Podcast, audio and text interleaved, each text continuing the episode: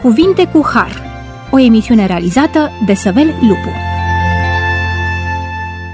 Bine ați venit la emisiunea Cuvinte cu Har. Sunt Săvel Lupu și împreună cu invitații mei vă mulțumim, stimați ascultători, pentru faptul că ne-ați primit din nou în casa dumneavoastră. Discutăm astăzi pilda fiului recipitor din Luca, capitolul 15, de la versetul 11 în continuare. Într-un anumit sens, continuăm să discutăm ceea ce am început data trecută despre dragostea lui Dumnezeu față de noi oamenii, ilustrat în această pildă prin dragostea tatălui pentru fiii săi, pentru fiul mai mic care a risipit averea, dar și pentru fiul mai mare, care a continuat să slujească în casa părintească. Domnul și Mântuitorul nostru Iisus Hristos, marele învățător, de foarte multe ori a adus pe ascultătorii săi în contact cu natura, pentru ca să poată asculta glasul care se putea auzi în lucrurile create de el. Iar după ce inimile ascultătorilor s-au sensibilizat, Dumnezeu le-a vorbit minților, i-a ajutat să interpreteze învățătura spirituală din scenele din natură asupra cărora cădea privirea lor păsările cerului, crinii de pe câmp, semănătorul și sămânța, păstorul și oaia. Prin toate aceste pilde, Iisus Hristos ilustra adevărul nemuritor. Scotea de asemenea ilustrații din evenimentele vieții, din experiența oamenilor. Altarul, comoara ascunsă, aluatul, mărgăritarul de mare preț, năvodul, banul pierdut, fiul risipitor. Iată că Domnul Hristos vorbea ascultătorilor pe limbajul lor. În toate aceste lecții, Domnul și Mântuitorul nostru Iisus Hristos semăna sămânța adevărului. Dorea ca adevărul să încolțească în inima omului, să prindă rădăcini adânci și astfel să aducă rod pentru împărăția lui Dumnezeu. Discutăm astăzi una dintre cele mai frumoase, dar și cele mai profunde pilde ale Domnului Hristos, pilda Fiului Risipitor. Ne-am aplicat în emisiunea de data trecută asupra acestor evenimente care au arătat dragostea și iubirea Tatălui pentru copiii lui.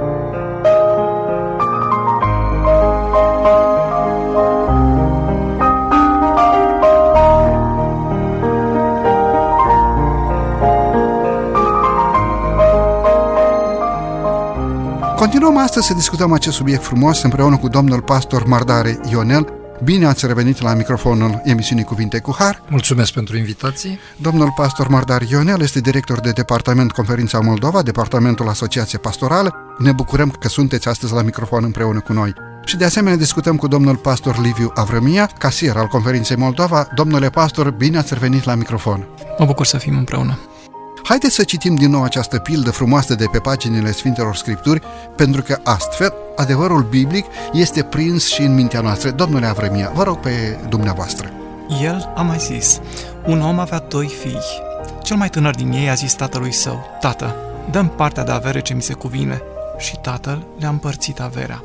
Nu după multe zile, fiul cel mai tânăr a strâns totul și a plecat într-o țară depărtată, unde și-a risipit averea aducând o viață destrăbălată. După ce a cheltuit totul, a venit o foamete mare în țara aceea și el a început să ducă lipsă. Atunci s-a dus și s-a lipit de unul din locuitorii țării aceleia, care l-a trimis pe ogoarele lui să-i păzească porcii. Mult ar fi dorit el să se sature cu roșcovele pe care le mâncau porcii, dar nu îi le dădea nimeni. Și a venit în fire și a zis, câți argați ai tatălui meu au belșug de pâine, iar eu mor de foame aici. Mă voi scula, mă voi duce la tatăl meu și îi voi zice, Tată, am păcătuit împotriva cerului și împotriva ta și nu mai sunt vretnic să mă chem fiul tău, fă ca pe unul din argații tăi. Și s-a sculat și a plecat la tatăl său. Când era încă departe, tatăl său l-a văzut și s-a făcut milă de el. A alergat de-a căzut pe grumazul lui și l-a sărutat mult. Fiul i-a zis, Tată, am păcătuit împotriva cerului și împotriva ta, nu mai sunt vretnic să mă chem fiul tău. Dar tatăl a zis robilor săi, aduceți repede haina cea mai bună și îmbrăcați-l cu ea, puneți-i un inel în deget și încălțăminte în picioare, aduceți vițelul cel îngrășat și tăiați-l, să mâncăm și să ne veselim, căci acest fiu al meu era mort și a înviat, era pierdut și a fost găsit, și au început să se veselească. Fiul cel mai mare era la ogor când a venit și s-a apropiat de casă, a auzit muzică și jocuri. A chemat pe unul din robi și a început să-l întrebe, ce este? Robul acela i-a răspuns, fratele tău a venit înapoi și tatăl tău a tăiat vițelul cel îngrășat pentru că l-a găsit iarăși sănătos și bine. El s-a întărtat de mânie și nu voia să intre în casă. Tatăl său a ieșit afară și l-a rugat să intre. Dar el, drept răspuns, a zis tatălui său, Iată, eu îți slujesc ca un rob de atâția ani și niciodată nu ți-am călcat porunca și mie, niciodată nu mi-ai dat măcar un ied să mă veselesc cu prietenii mei. Iar când a venit acest fiu al tău, care ți-a mâncat averea cu femeile desfrânate, i-ai tăiat vițelul cel îngrășat. Fiule, i-a zis tatăl, tu întotdeauna ești cu mine și tot ce am eu este al tău, dar trebuia să ne veselim și să ne bucurăm pentru că acest frate al tău era mort și a înviat, era pierdut și a fost găsit. Mulțumesc tare frumos! Una dintre cele mai profunde pilde rostite de Domnul Hristos și ajunse până la noi prin intermediul Sfintelor Scripturi, Dumnezeu a rânduit prin inspirație ca aceste învățături speciale să atingă și inimile noastre ale tuturora. Privesc la acest tablou descris în pilda respectivă cum tatăl pe marginea ogorului sau poate în pragul casei privea cum fiul se depărta. Nu știu dacă a ales să se uite după copilul său sau a ales să plângă undeva pe după casă, Probabil că ar fi dorit ca acest tânăr să mai arunce o privire înapoi, oricum această clipă a despărțirii a fost foarte dureroasă, urmată de altfel de ani lungi și grei, atât pentru fiul risipitor pentru că a cheltuit totul, dar mai ales pentru tatăl care a rămas acasă cu o mare rană în suflet. Nici o veste, nici o scrisoare de la fiul plecat, era ca și mort. Cât de bine ar fi făcut tatălui măcar câteva cuvinte din partea fiului plecat Măcar să știe că trăiește și măcar să știe că este sănătos, dar nimic. De ce credeți că fiul cel mic, în ciuda modului excepțional în care tatăl s-a comportat, așa cum am discutat și în emisiunea de data trecută, de ce credeți că totuși a ales să plece, domnule Mardare? Oare ce l-a fi determinat? Vă rog frumos. Pilda arată foarte clar în ansamblu ei, analizând-o punct cu punct, că tatăl a fost un om înțelept, un om plin de dragoste care a asigurat ce este mai bun pentru fiii lui. În ciuda sfaturilor, a dragostei și a sacrificiului și a lucrurilor bune care le-a realizat în viața lor, a ocrotirii pe care a întins-o pentru ei, cel mic pleacă. Cred că sunt o serie de factori pe care îi putem discuta în privința aceasta. În primul rând, eu cred că cel tânăr, neavând experiență în privința aceasta, văzând ce se întâmplă în jurul lui și ce fac alți tineri, a ales să-și îndrepte atenția către lume și plăcerile ei. Și la un moment dat, chemarea plăcerilor este mai puternică decât chemarea Tatălui. Mântuitorul vorbește în Evanghelii despre cum să urmăm pe Iisus, Luca capitolul 9, și acolo găsim chemarea lui Dumnezeu, chemarea plăcerilor, chemarea afacerilor și chemarea tradiției și a familiei.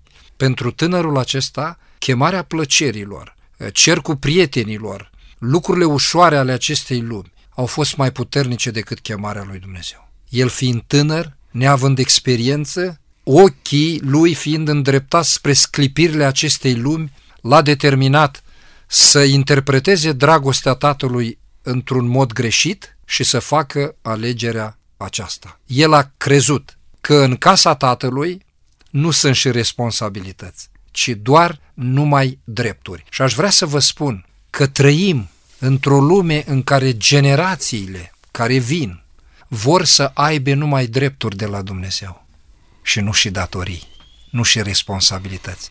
Adică să trăim ca generație fără un tată, fără o direcție, fără un adevăr absolut, fără un reper.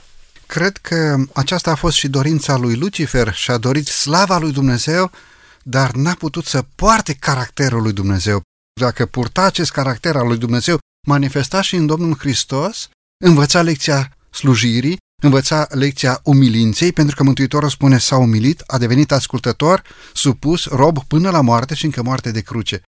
Nu ne surprinde atât de mult că lumea face așa, câteodată ne surprinde faptul că unii tineri din biserică aleg să pună mâna, să asculte această chemare a lucrurilor slipitoare, dar care nu satură. Vă rog.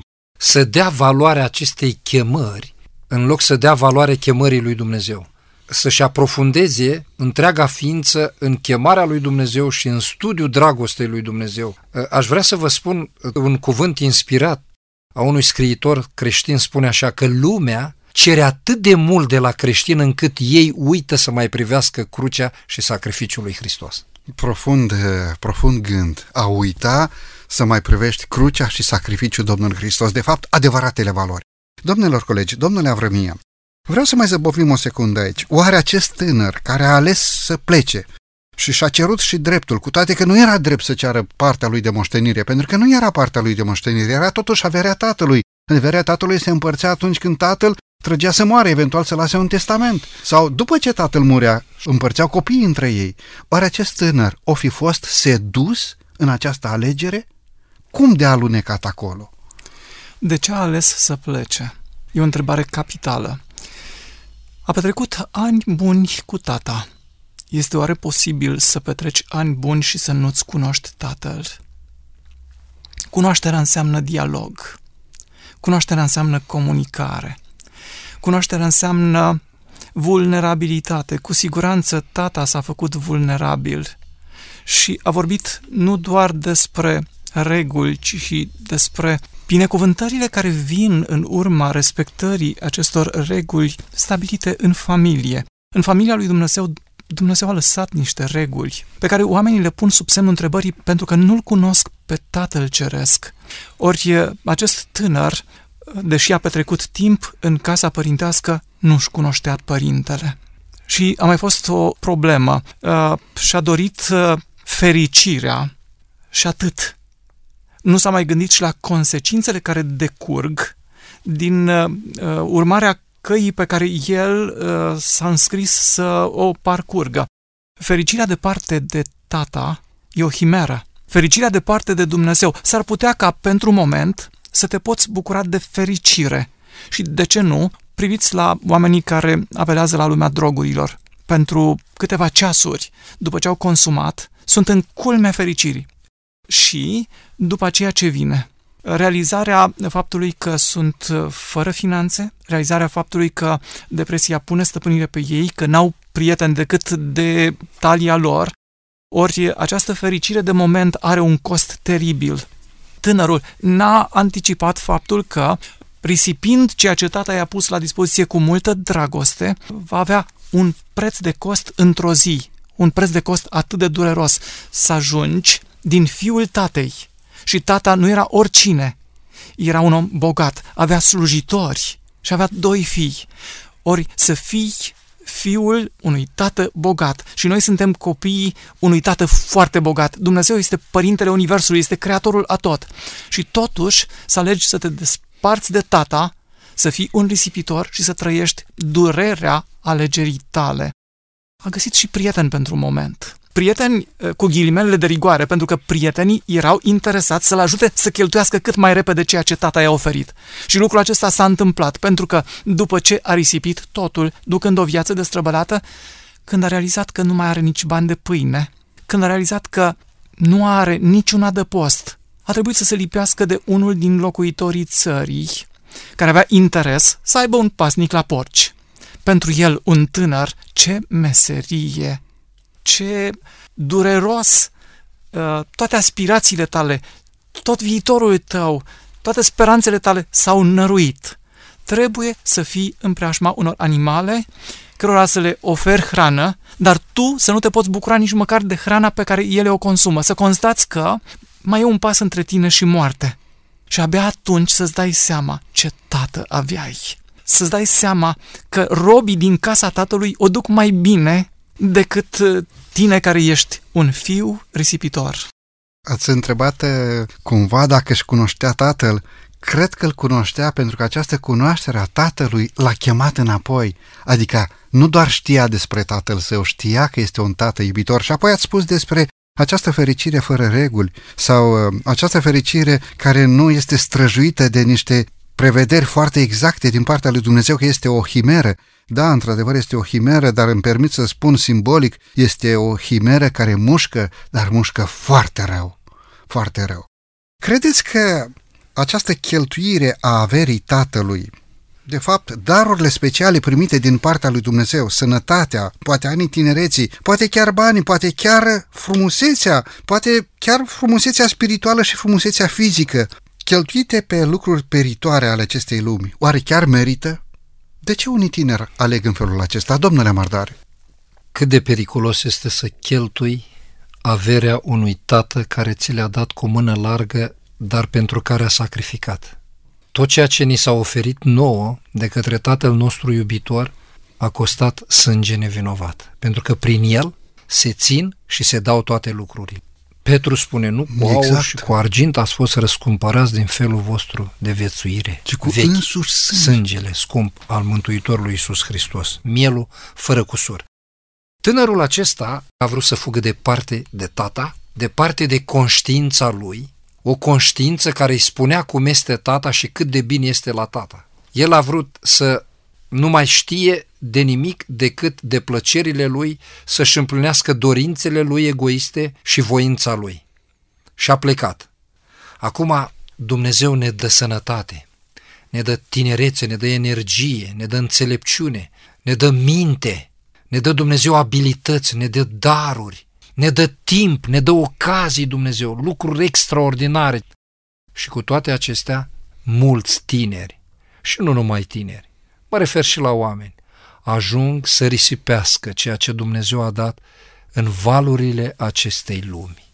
Am întâlnit exemple de oameni care atunci când s-au întors înapoi, au plâns o viață întreagă până au coborât în mormânt, pentru că au risipit aceste lucruri și când trebuiau să fie cei mai viguroși pentru Dumnezeu și pentru slujirea Lui, anii aceia și energiile acelea s-au consumat. Deci, când ne întoarcem la Tatăl, anii pierduți, cu toate că energiile au scăzut, El ne primește și sunt răscumpărați. Unele, într-adevăr, se mai pot răscumpăra. Altele nu. Altele, niciodată. De aceea să ne dea Bunul Dumnezeu înțelepciune ca și noi și să sfătuim și pe alții să punem în schimbător aceste daruri pe care le-am primit din partea lui Dumnezeu. Stimați colegi, e momentul să avem aici o scurtă pauză muzicală, după care ne vom întoarce la microfonul emisiunii Cuvinte cu Har.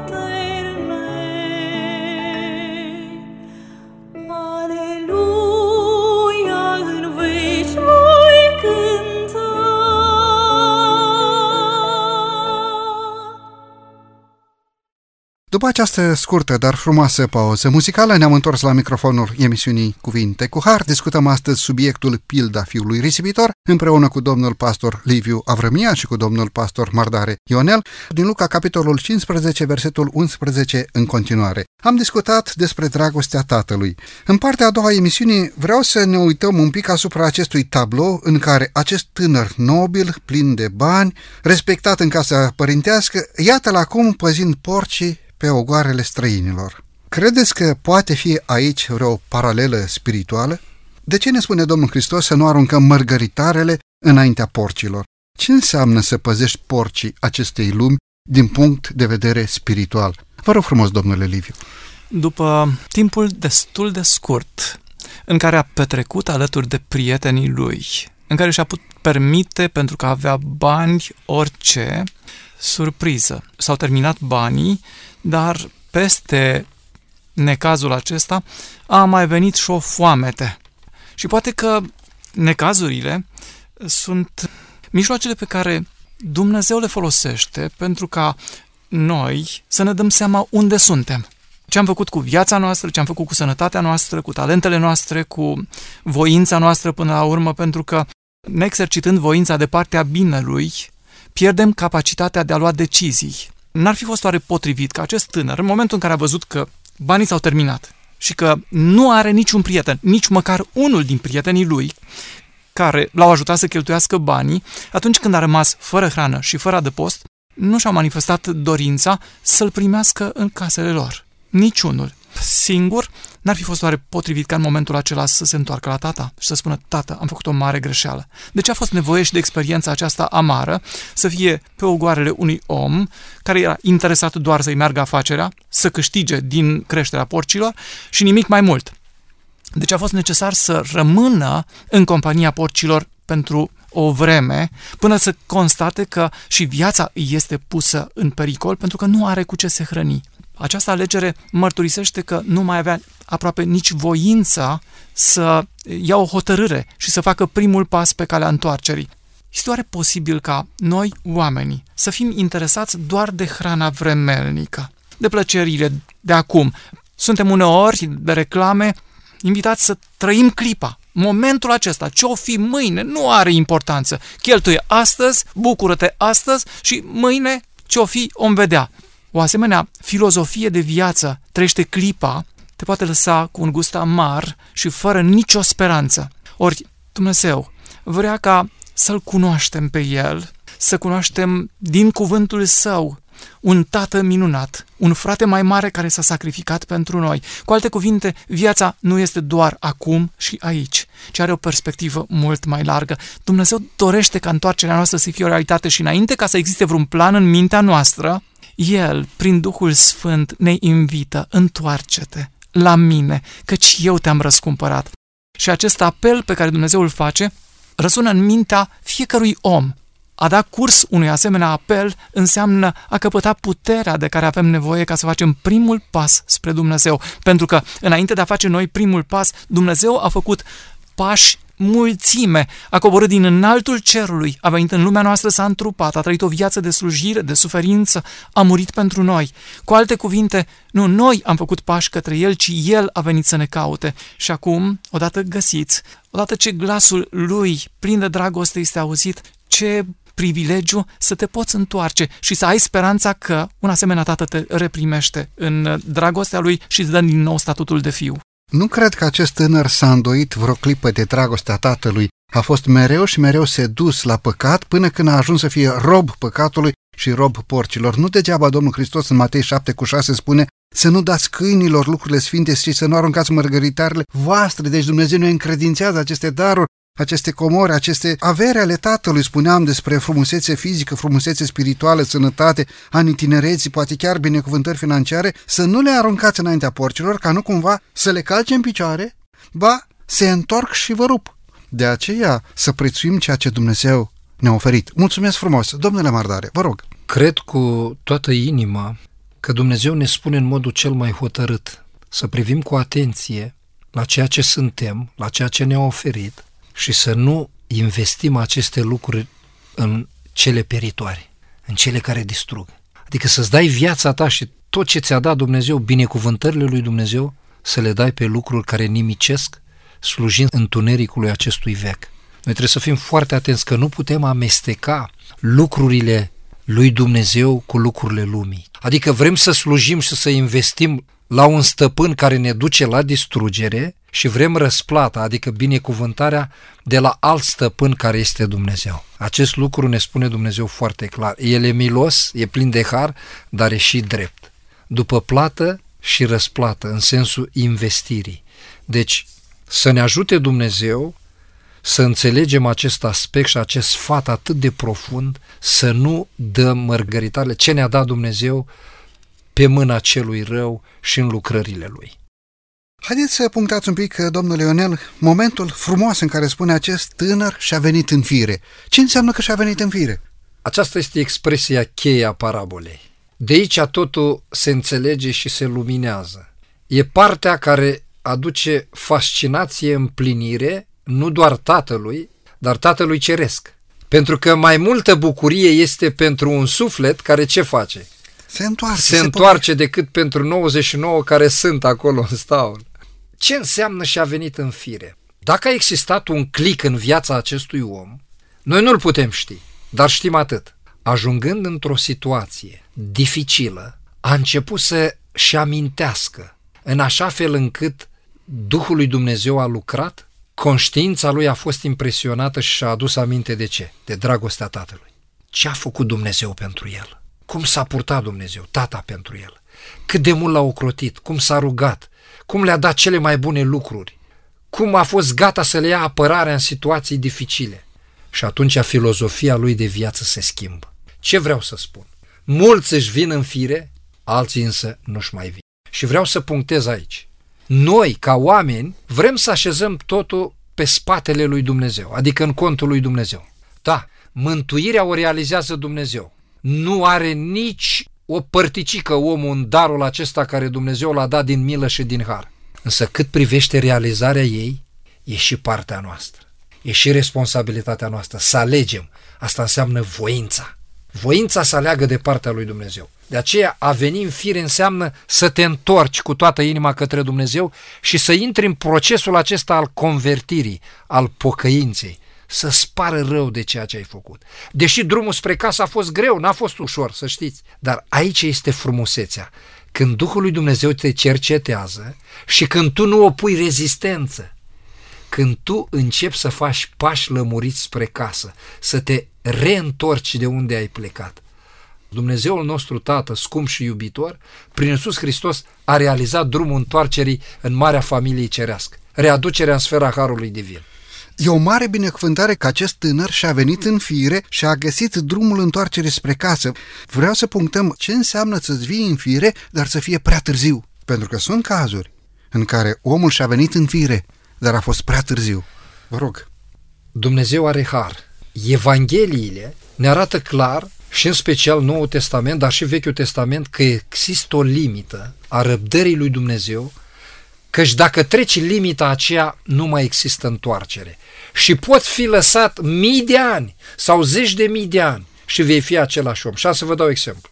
Generațiile potopului puteau fi lăsate mii de ani, la fel gândurile lor erau îndreptate numai spre rău, silnicie, și Dumnezeu, ca tatăl iubitor, a trebuit să ia mărul stricat, generația aceea, ca să nu le strice și pe celelalte.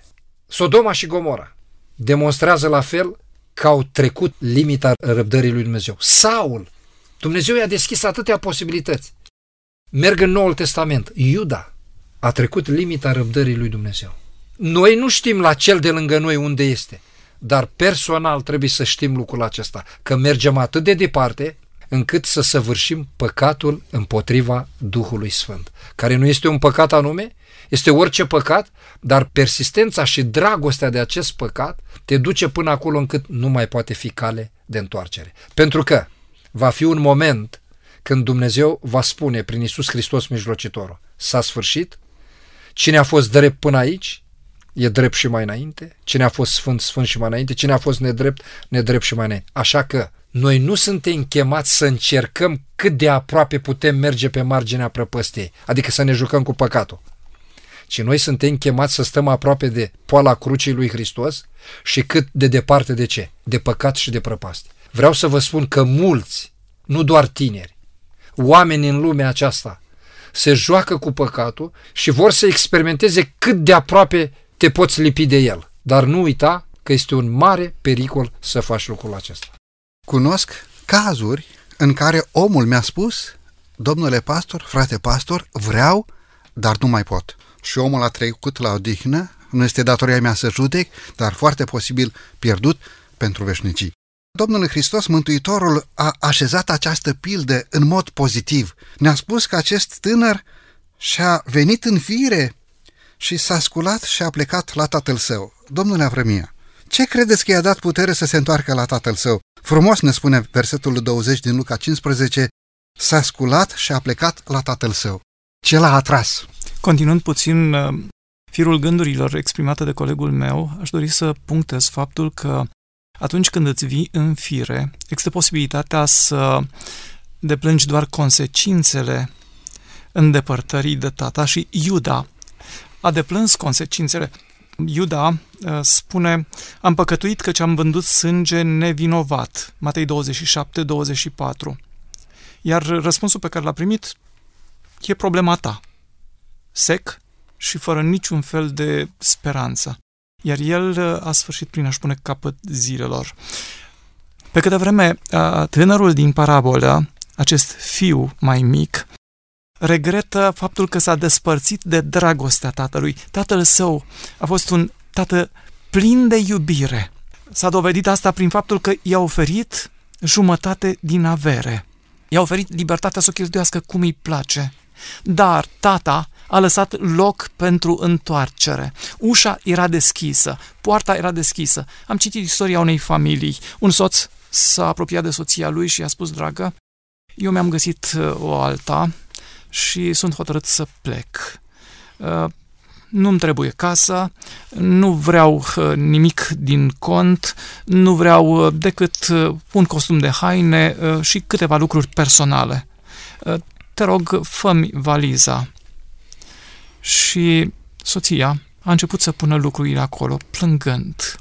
A umplut valiza și într-un târziu i-a spus, uite, lucrurile sunt gata. Dar vreau să știu un lucru, că de astăzi înainte eu nu voi mai încuia niciodată ușa.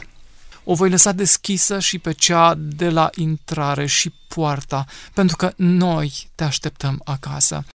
Tată din parabolă n-a încuiat ușa, n-a încuiat poarta, ba mai mult, pe seară el privea scrutând zarea să vadă oare nu se întoarce astăzi.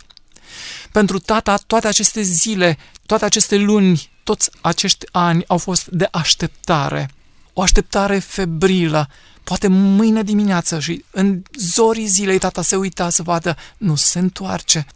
Și într-o zi, această așteptare a fost răsplătită. În depărtare a zărit silueta fiului său, care, cu pas greoi, cu eforturi chinuitoare, se îndrepta spre casă. Ce frumos tablou! Este tabloul unui Dumnezeu care ne așteaptă de șase mii de ani. Așteaptă ca să ne întoarcem acasă. Mulțumesc frumos! Profund această întâmplare cu acea doamnă care și-a așteptat soțul acasă fără să mai încuie poarta, ilustrând de altfel așteptarea lui Dumnezeu pentru noi oameni. O astfel de iubire ne constrânge. Acest tânăr știa că iubirea părintelui va trece peste greșeala lui și îl va primi din nou acasă. Spera în inima lui și a dat glas acestei speranțe.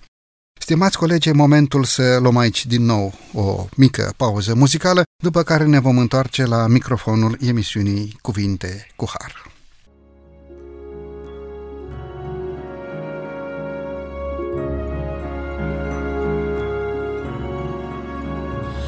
O, Tată,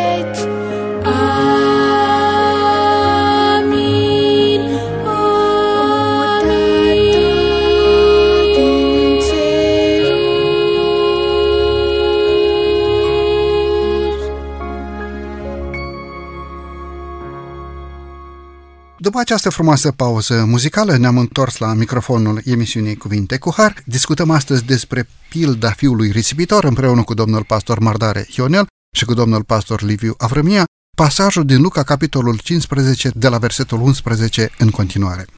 În partea a doua a emisiunii am încercat să punctăm această dorință din partea tatălui de a-și vedea copilul întors acasă și de asemenea am discutat despre acel moment în care acest tânăr și-a venit în fire și a găsit puterea să se ridice și să plece spre tatăl, fiind chemat de această dragoste părintească atât de întinsă și atât de mare, încât umbrește pe fiecare păcătos care își dorește o viață de pocăință.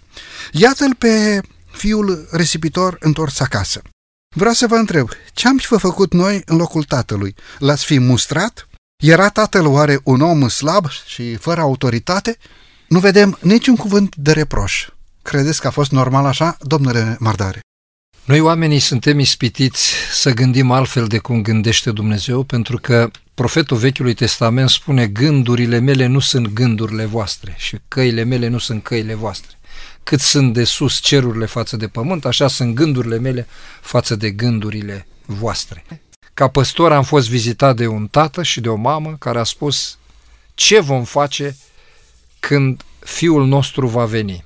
Era noaptea târziu, ei erau plini de lacrimi, au spus nu mai putem rezista și eu m-am rugat cu ei și le-am spus așa, dacă Dumnezeu și-a spus ultimul cuvânt în cazul acesta, feciorul era plecat, eu am spus, el în seara aceasta îl va aduce acasă. Așa a fost inima mea și așa am fost îndemnat. La 1 noaptea am primit telefon și el venise acasă. Dar i-am spus următorul lucru. Dacă va veni, Să nu spui nimic. să nu-i spuneți nimic.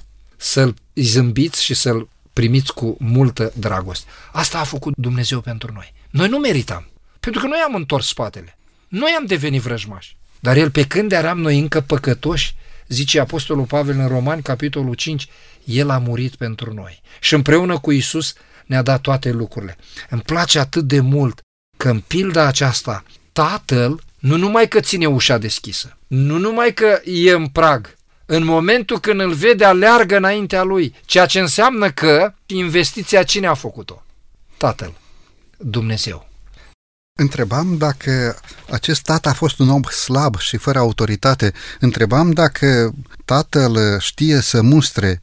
În pildă, vedem că acest tată chiar știe să mustre și a mustrat foarte aspru, dar pe fiul cel mare. Domnilor, de ce a făcut treaba aceasta? Noi ne așteptam și probabil că așa am fi procedat să mustrăm pe cel care s-a întors. Fiul, exact cum ați spus, fiule, mai făcut de râșine, ai cheltuit totul. Și totuși, tatăl are un cuvânt de observație asupra comportamentului fiului mai mare rămas acasă credincios. Pe cel care poate nouă ni se părea că a fi corect, ascultător și moral. Domnule Avrămia, de ce credeți că acest tată își atenționează fiul mai mare? Pe de o parte, criticile, judecățile exprimate în dreptul celor greșiți uh, nu schimbă cu nimic în bine pe nimeni, doar dragostea are puterea să transforme viața celor risipitori. Fiul cel mare a rămas destul de mulți ani cu tata acasă și aceasta ar fi trebuit să îl avantajeze, să-și cunoască mai bine tatăl.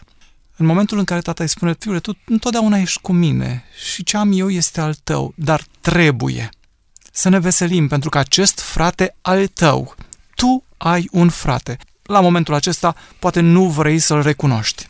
Ți se pare că este dincolo de limita pe care tu ai stabilit-o pentru a-l recunoaște ca frate. Da, a risipit. Da, a adus o viață destrăbălată, dar este fiul meu.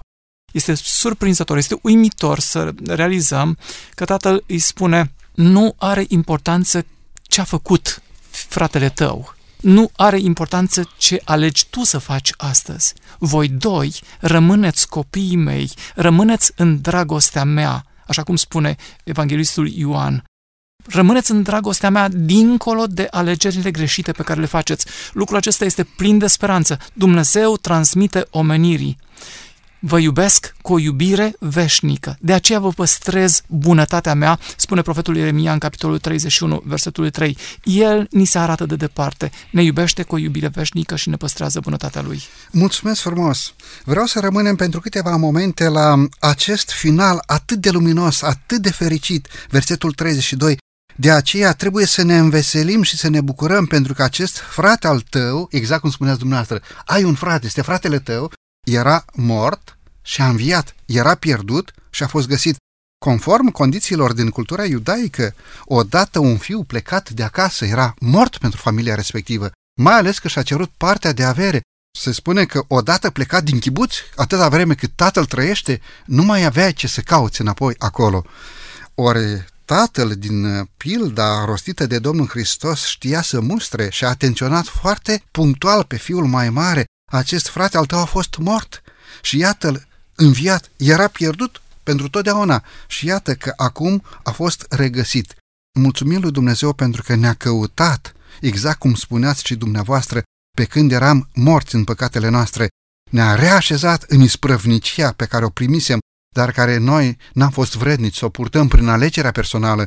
Și în dragostea sa Dumnezeu nu doar că ne-a reașezat în această isprăvnicie, dar a și plătit prețul răscumpărării noastre. Domnule Mardare, vă rog frumos. În viața de slujire ca pastor am cunoscut mai multe exemple, dar unul din ele pur și simplu m-a făcut să gândesc profund ce însemnează dragostea lui Dumnezeu pentru om manifestată în om.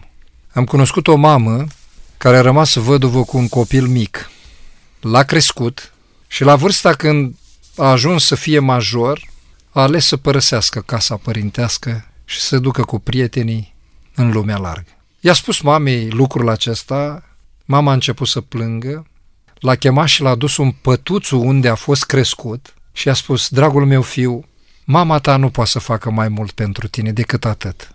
De fiecare dată, în fiecare zi și în fiecare seară, mă voi pleca la pătuțul acesta, în fața pătuțului și mă voi ruga pentru tine, pentru că știu cum te-am crescut și cât de mult te-a iubit Dumnezeu. A continuat să-i spună, voi merge în biserică, în fața scaunului unde tu stăteai și unde ascultai și unde rosteai poezii și mă voi pleca pe genunchi și mă voi ruga pentru tine. Voi plânge și voi cere lui Dumnezeu să se îndure de tine și să-ți dea ce este mai bun. Vreau să spun că după ani acest fiu s-a întors. Ce pot să spun decât ceea ce spune Dumnezeu? Indiferent de natura păcatului, de rușinea care i-am făcut-o noi lui Dumnezeu, că nu meritam să fim salvați. Dumnezeu și-a păstrat dragostea pentru noi și-a deschis brațele și-a ales calea cea mai grea pentru salvarea noastră. Mulțumesc tare mult, stimați colegi. Poate printre ascultătorii noștri e cineva acum care, ca și fiu, și-ar dori să se întoarcă acasă sau și-ar dori să se întoarcă la comunitate, la biserică, la vrățietate și nu găsește puterea să pășească într-acolo. Ce l-ați sfătui, domnule Avremia? Ce ați spune un astfel de tânăr? Poate chiar cum vă ascultă. Fratele mai mare spunea mie, nu mi-ai dat măcar un ied să mă veselesc cu prietenii. Tata a sacrificat un vițel pentru întoarcerea fiului. Mă gândesc la aceste două jertfe, două sacrificii. Ele ilustrează marele sacrificiu, Hristos, mielul lui Dumnezeu, care moare pentru păcatul meu. Ceea ce Dumnezeu ne transmite este că El a pregătit un ospăț. În cartea Apocalipsei, acest ospăț este numit nunta mielului. Dacă oamenii, dacă fiii doresc un ospăț, atunci sunt așteptați de cel care a făcut cel mai mare sacrificiu, de Dumnezeu Tatăl, dând pentru noi pe Iisus Hristos. În măsura în care ne vom lua timp să privim la acest sacrificiu, în el e o putere care ne va ajuta să facem pași înapoi spre casa Tatălui. Pentru că dacă Dumnezeul Cerului a riscat totul pentru că ne iubește atât de mult, să întoarcem spatele la ce? Apostolul Pavel spunea, pentru el am pierdut totul și le socotesc ca un gunoi ca să câștig pe Hristos. Tot ceea ce ne oferă lumea aceasta e gunoi, pentru că în ultimă instanță e pieritor. Iar Tatăl vrea să ne ofere slava cananului ceresc. Vrea să ne ofere părtășia cu îngerii, părtășia cu Fiul Său, cu Tatăl, o familie fericită, unde nu va fi moarte, nu va mai fi suferință, lacrimi, durere, unde nu vor mai fi risipitori. Merită să privim spre Fiul lui Dumnezeu, spre Isus Hristos, Mielul lui Dumnezeu și astfel vom găsi puterea să ne întoarcem. Aici este secretul întoarcerii. Mulțumesc frumos! Mulțumim Domnului Dumnezeului nostru, Tatălui nostru Ceresc, pentru această dragoste infinită manifestată față de noi. Să primim această dragoste în inima noastră și să fim responsabili față de autoritatea Lui ca Părinte al Cerului.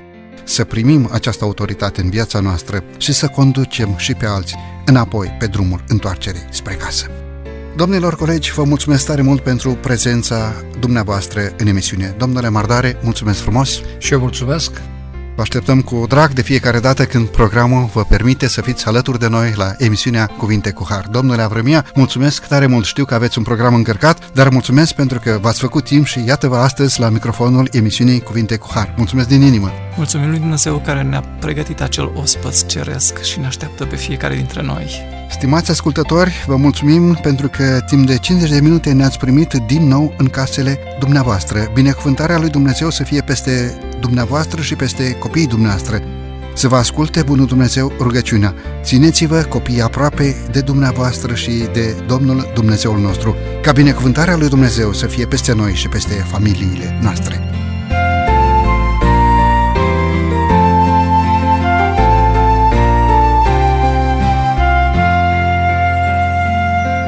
De la microfonul emisiunii Cuvinte cu Har, Săvel Lupu, iar din regia tehnică Nelu Loba și Cătălin Teodorescu, vă mulțumim tuturor pentru atenția acordată. Până data viitoare, bunul Dumnezeu să fie cu noi cu toți. La revedere și numai bine tuturor!